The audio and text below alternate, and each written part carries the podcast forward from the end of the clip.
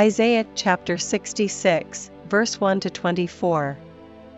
Thus saith the Lord, The heaven is my throne, and the earth is my footstool.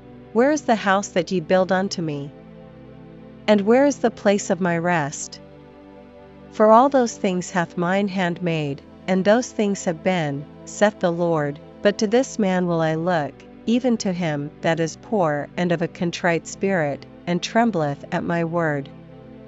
He that killeth an ox is as if he slew a man, he that sacrificeth a lamb, as if he cut off a dog's neck, he that offereth an oblation, as if he offered swine's blood, he that burneth incense, as if he blessed an idol.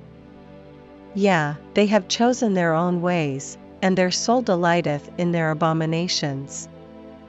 I also will choose their delusions, and will bring their fears upon them, because when I called, none did answer, when I spake, they did not hear, but they did evil before mine eyes, and chose that in which I delighted not.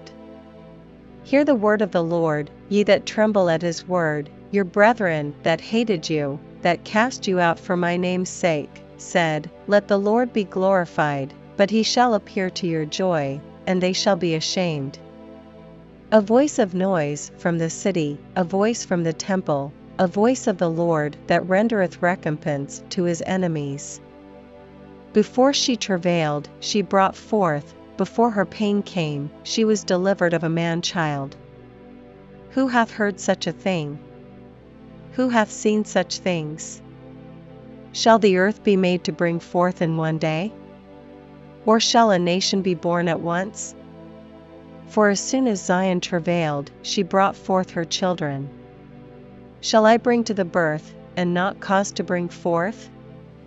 Saith the Lord, Shall I cause to bring forth, and shut the womb? Saith thy God.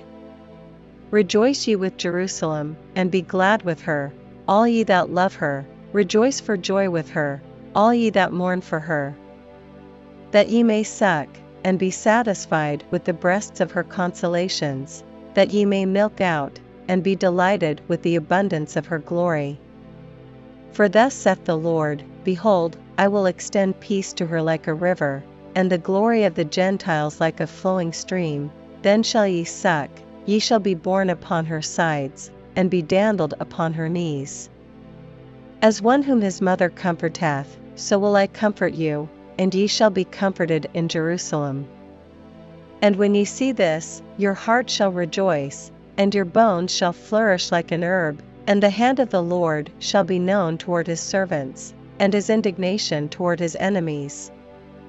For, behold, the Lord will come with fire, and with his chariots like a whirlwind, to render his anger with fury, and his rebuke with flames of fire. For by fire and by his sword will the Lord plead with all flesh, and the slain of the Lord shall be many. They that sanctify themselves, and purify themselves in the gardens behind one tree in the midst, eating swine's flesh, and the abomination, and the mouse, shall be consumed together, saith the Lord. For I know their works and their thoughts, it shall come that I will gather all nations and tongues and they shall come and see my glory. And I will set a sign among them, and I will send those that escape of them unto the nations, to Tarshish, Pul, and Lud, that draw the bow, to Tubal, and Javan, to the isles afar off, that have not heard my fame, neither have seen my glory, and they shall declare my glory among the Gentiles. And they shall bring all your brethren for an offering unto the Lord out of all nations upon horses, and in chariots, and in litters, and upon mules, and upon swift beasts, to my holy mountain Jerusalem, saith the Lord, as the children of Israel bring an offering in a clean vessel into the house of the Lord. And I will also take of them for priests and for Levites, saith the Lord. For as the new heavens and the new earth which I will make, shall remain before me, saith the Lord, so shall your seed and your name remain. And it shall come to pass, that from one new moon to another, and from one Sabbath to another, shall all flesh come to worship before me, saith the Lord. And they shall go forth, and look upon the carcasses of the men that have transgressed against me, for their worm shall not die, neither shall their fire be quenched, and they shall be an abhorring unto all flesh.